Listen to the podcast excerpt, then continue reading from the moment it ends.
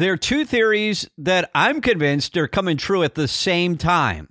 So in this episode, I want to introduce you to three different people who came up with two theories over the last one hundred years or so. And I actually think all the, the chaos and the disruption and the, oh my gosh, what is that that's happening in the economy and the workforce right now that we're all feeling? I think that it's the collision of these two theories at the same time. And you know what causes an earthquake, right? Those two plates rubbing up against each other is slipping, and that that movement underground, those plates moving, um, give you give you an earthquake. And I think that's what's causing the seismic shift, as Deloitte calls it, in the uh, in the workforce right now. So I'm going to introduce you to these three folks, the two theories, and see what you think, and then we'll we'll talk briefly about okay, so therefore what? What do I need to do as a leader? Let's do that in this episode. Leadership is the ability to facilitate movement in others toward a destination you can describe. I'm Russ Hill. I help build leaders. And this is the Culture Hacks Podcast.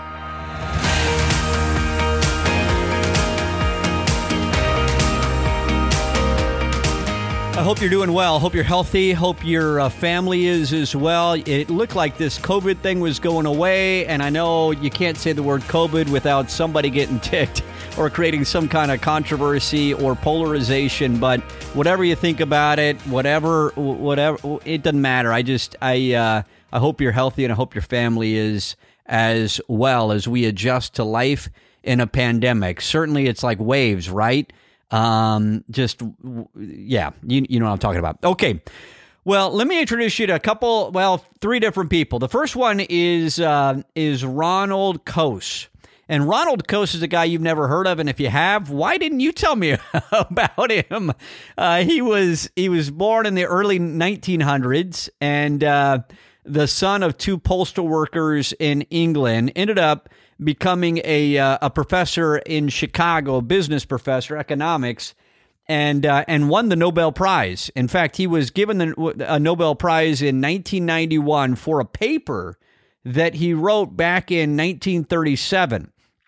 And uh, so you, you you picture you picture the U S, the world coming out of the Great Depression, and this industrial revolution that was kicking up, and this transformation that was happening from the farm to the factory. And it's so easy, isn't it, for us to to think of the world as always existing the way it does today, that everything always looked as it does today. And the older I get, and some of you will be able to relate, others are too young to get this yet, but the older I get, the more I think, oh, wow, fifty years ago wasn't that long ago. Oh, one hundred years ago. Oh, the printing press, like that was not that long ago. And anyway, the, the, the Great Depression, not that long ago. And World Wars, not that long ago. And so you realize that society actually changes quite a bit. And and it's almost like we're surprised when it happens, right? Like, wait, there's massive disruption, massive ch- changes that are happening. And oh, how are we going to adjust for what's going to be tomorrow? I thought that the world was going to look like it does today. Well, that hasn't been the case through history, and uh, and certainly the last few years have been a reminder of uh, of the of the massive changes that can happen. So Ronald Coase write, writes this paper as an undergraduate called "The Nature of the Firm," and the word "firm" is what he used to describe corporations. So picture the world he lives in, nineteen thirties. He's an undergraduate college student, and he writes this paper that you can Google, The Nature of the Firm. Just make sure you got your reading glasses on and your brain all ready to go, because you, you just have to read a few things from um, you know, generations ago to realize we really dumb things down today. And we, we write in a way, books and papers and, and news articles and all of that, we write in a way that doesn't really require our brain to do much work. That's not the way they used to write. They used to write in a way that made your brains think, what does that word mean? And let me analyze that sentence and and process it. We don't do that anymore, uh, or rarely anyway. Um, so if you read The Nature of the Firm, just be ready, be ready to spend some intellectual power reading it. I'll give you the gist of it, though. Um, what you really need to know is Ronald Coase predicted that, it, that over time there would be that the corporations, the world would be dominated by corporations. Organizations would get much larger. And he gets into in the paper why he thinks that's the case. That's not the world he lives in. He lives in this world of agriculture that's shifting to factories. He sees this and and and theorizes about it, writes a paper. And decades later, when I think he was in his sixties, so he wrote the paper in college, in his sixties, he's awarded a Nobel Prize for, hey, you were onto something. And um, so Ronald Coase theory, the trend is bigger corporations. Have we seen that come to fruition? Uh, yeah, right. I mean, I think it was in the last episode or one of the recent ones I talked about Amazon hiring half a million, wait, scratch that, Amazon creating half a million positions in the year twenty twenty. Just insane numbers. And in whatever industry you're in, you're probably seeing consolidation. You might be part of it. So is, is the corporation getting bigger? Yes. The organization getting bigger? Yes. That's happening. And we could spend the rest of the episode giving examples of that in data and numbers. We're not going to. Just know that's one trend. Now let me go to a um, another trend, and I need to I need to look up these because I always get their names wrong. So another theory who uh, that was that was uh, put forth in the nineteen nineties was by um, two men, James Davidson and William Rees-Mogg. Uh, Davidson's an American um, finance guy, uh, investor, and William Rees-Mogg is over in England and uh, involved in, in publications, and he ends up he, he's got some notoriety over there. Um, for those of you who live in England, um, that that's a very rough uh, introduction to them. They wrote this book that was a deep dive into history, their take on history. Kind of the evolution of society and a prophecy, if you will, predictions on the future. And the name of the book is significant, The Sovereign Individual, The Sovereign Individual. Um, and I seriously doubt that any of you have ever read this book. It's the book hardly anyone's ever read, except for a very interesting group that I've discovered as we are writing and researching our upcoming book, The Great Resignation. Um, what I discovered is this is a book that practically every C E O in Silicon Valley is very familiar with. The uh, the founder of PayPal, um, he called it the most, um, what was the phrase he used? Influential, I think is the, the term he used. Uh, the most influential book, or the book that's had the most impact on him that he's ever read, The Sovereign Individual. And let me give you the overview on this. Again, you can Google it. You can read it. You're going to have to have your brain on. And and many theories that they advanced have not come true, um, didn't prove to be right. But there are things that they did get right, or at least I think they got right. And you can tell by the title what, what their theory is, right? The Sovereign Individual. So you've got Ronald Coase saying the organization's going to get gigantic. And then you've got um, Rees-Mogg and Davidson saying the individual is going to face a resurgence. And they, they were writing about the information revolution, the information age, and the advent of the computer and technology. Now, keep in mind, um, Mark Zuckerberg's twelve years old when they write their book, okay? So no Facebook, Instagram, social media, and that doesn't that's not here yet. Um, but... Jobs and uh, and Gates have made their computers. The cubicle has transformed the workplace. People have moved from from uh, from factories into office buildings, primarily working in cubicles. That's where a ton of, you know, the professional class, if you will, um, uh, of society works. And and and these two guys think, oh wow, w- the trends we're seeing. The technology, the age of information, the individual is going to make a resurgence. It, the, the individual is going to become much more powerful, and institutions are going to have less power. So were they right?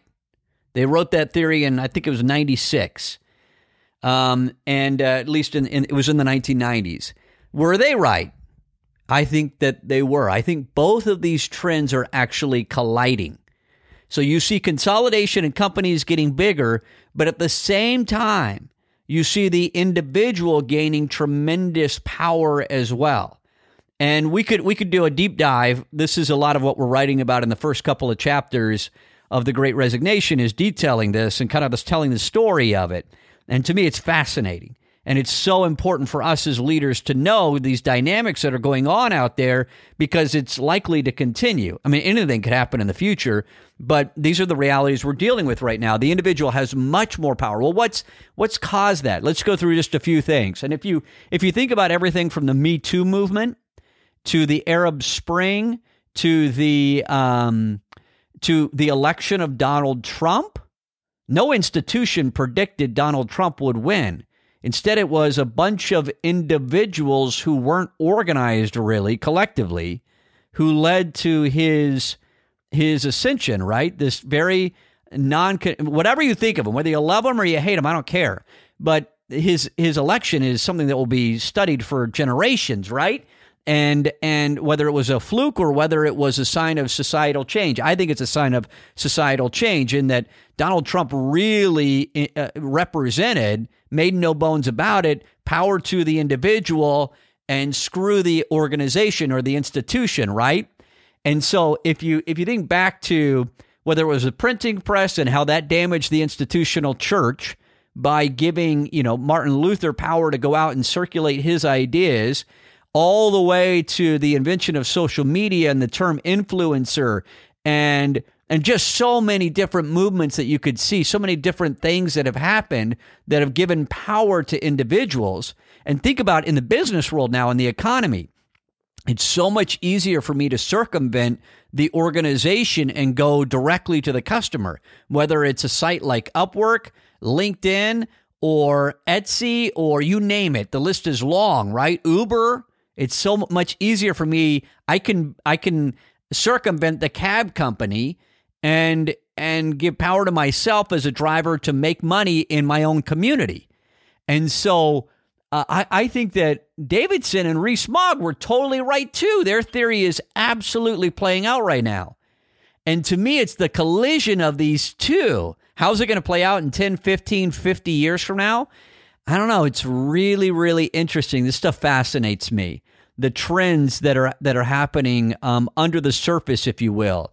And one of the one of the things that I've noticed as I stand back and and look at the horizon and look at the last ten years of my life and the personal experiences that I've had working with a ton of different leaders and a ton of different organizations, and then you look at societal trends and all these things, what you start to think is, yeah, the individual is gaining tremendous power through lots of different things, and they're they're poised to flex it. And so the organization, although getting bigger and consolidating, is actually, you could argue, in some ways it's gaining power, but in a lot of ways, it's losing it as well. Okay? So that's why when I, I just went to a convenience store to grab a drink, and uh, it, it just uh, just like twenty minutes ago, and that's why on the, the sign on the door, they're desperate for people. And and the, the, the hiring sign w- was a five hundred dollars bonus. A five hundred dollars bonus just for going to work on the at the convenience store? Well, how long are you going to last? What's the turnover at a convenience store? Like three days? You know what I mean? And and and you see Amazon offering incentive. I mean, tons of companies are offering signing bonuses right now, right? Great power going to the individual. So, therefore, what, right? What, what, so what impact does this have on all of us? I think it's just really important for us as leaders. And I've talked about this, and you know, it's kind of a theme. One of the things that it's either a curse for you or it's a uh, a blessing for you. Um, in that, I, as when I write a book, I end up sharing a lot of the ideas in this podcast. It's a forum for me to kind of say out loud what I've been researching and what we've been writing, and I'm so deep in uh, in writing this book right now, trying to get it finished, and uh, and so you're getting you're getting some of that out loud. Obviously, me me sharing some of the ideas that were and theories we're formulating in the book. But my my my takeaway from a lot of this stuff is, number one, you just need to be aware of it so that you can you can describe it And I, I one of the organizations I was at, uh, in fact, this week, uh, and I was presenting some of these findings to to the group. They they one of the one of the executives in the room said, "Ah, Russ," as as I I had a wall of whiteboards and I was just putting up numbers and mapping out a bunch of stuff that's been going on that I that I just talked about in this episode as well as in previous episodes, all stuff from the book. And um, and one of the one of the executives said, "Russ, you you're finally describing, helping me visualize what I'm feeling. This is what you're showing me what I'm feeling. Like I, I couldn't I couldn't really describe it. I couldn't put terms to it, and I and I'm feeling this in my position in this global company that they work for." Um, and and so I think that's, I think that's the value of this for me is, oh, that's, I can describe it. I can look at the trends. I can look at the data and go, that's what I'm feeling, so that I've got a better idea. That, that helps me know how to respond to it, okay? And, uh, and so w- what do you do about it? You, what you need to know is that that the the individual is getting more powerful, regardless of how big the firm or organizations are getting. Therefore, I have to do more as a leader. We talked about this in the last episode. I have to do more as a leader or as an organization to keep them engaged. And I should anticipate, based on these trend lines, that I'm probably not going to be able to ask people to work the exact same way that we've always asked them to work. And some of you are in industries that will be more impacted by this in the short term, and others, it might be might be years before you're impacted, um, and it's even debatable if you'll ever be impacted. I think you will, but so as an organization, I've got to be more, and as a leader, I've got to be more flexible. I've got to think differently. I've got to be more creative. I've got to find ways to incentivize people to come to work for us and to stay here, and, I, and I've got to know that there's tremendous... They've got tremendous freedom.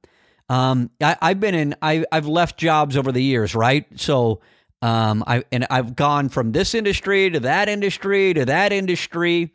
Very different from my my dad and his dad and generations. And some of you have you, your careers are similar to mine. Others, you've been in the same industry and the same company maybe for a long time. You're the unique one now. I'm I'm the one that's less rare, and. Um, And as I, it's interesting for me to think about, because when I've gone to leave an organization, it's taken an enormous amount of time thinking about it, pondering, praying about it, um, being nervous about it, just because it's so it, it's so scary or frightening. Like, oh, th- this organization that I work for provides so much security, and it's it's such a big part of my. Even who I am, my identity, and and if I'm without it, oh my gosh, can I survive? And and what would that look like? And I've got to really be careful about this and that, and uh, and that's just becoming less and less true. And uh, and I certainly have experienced it, because I'm part of the Great Resignation. I'm one of those that left um, a company. And uh, and and the dynamics in the economy right now in the marketplace are make it so much easier for the individual to thrive than than they did um, maybe maybe even five years ago. So just a, a bunch of thoughts on my on, on my uh, racing through my mind. I hope it made sense to you. I'm, I'm going to keep sharing this stuff until we put the book out, which it's just a few weeks away. We're getting closer and closer. Um, to to wrapping it up, and I'm I'm super excited for it to go out into the marketplace and for executives, leaders around the world to be able to consume it and realize, oh, that's what's going on, because I haven't found anything that puts all of this together and really maps it out and and describes that there's that there's a seismic shift going on in the workplace, and it it didn't start with COVID.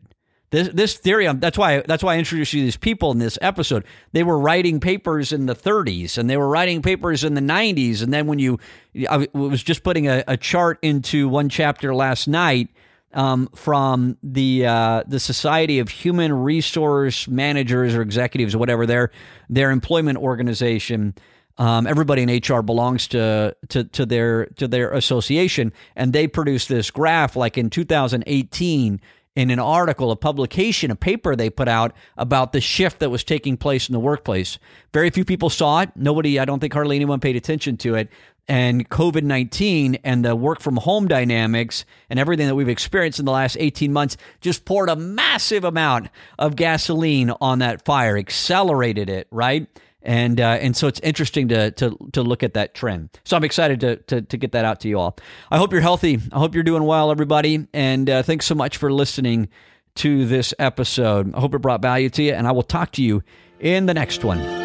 Thank you so much for listening. Are you getting my emails as well? Every week, I'm writing an article designed to strengthen your ability to lead others. Are you seeing these? If you're not, join the more than five thousand people who are reading them. They've subscribed for free. Just go to Russ Hill dot me. Start getting those weekly leadership articles at Russ Hill, my name, dot M E. At that site, by the way, you can also learn more about my online courses and coaching sprints if you've got interest in that as well. Russ Hill dot me.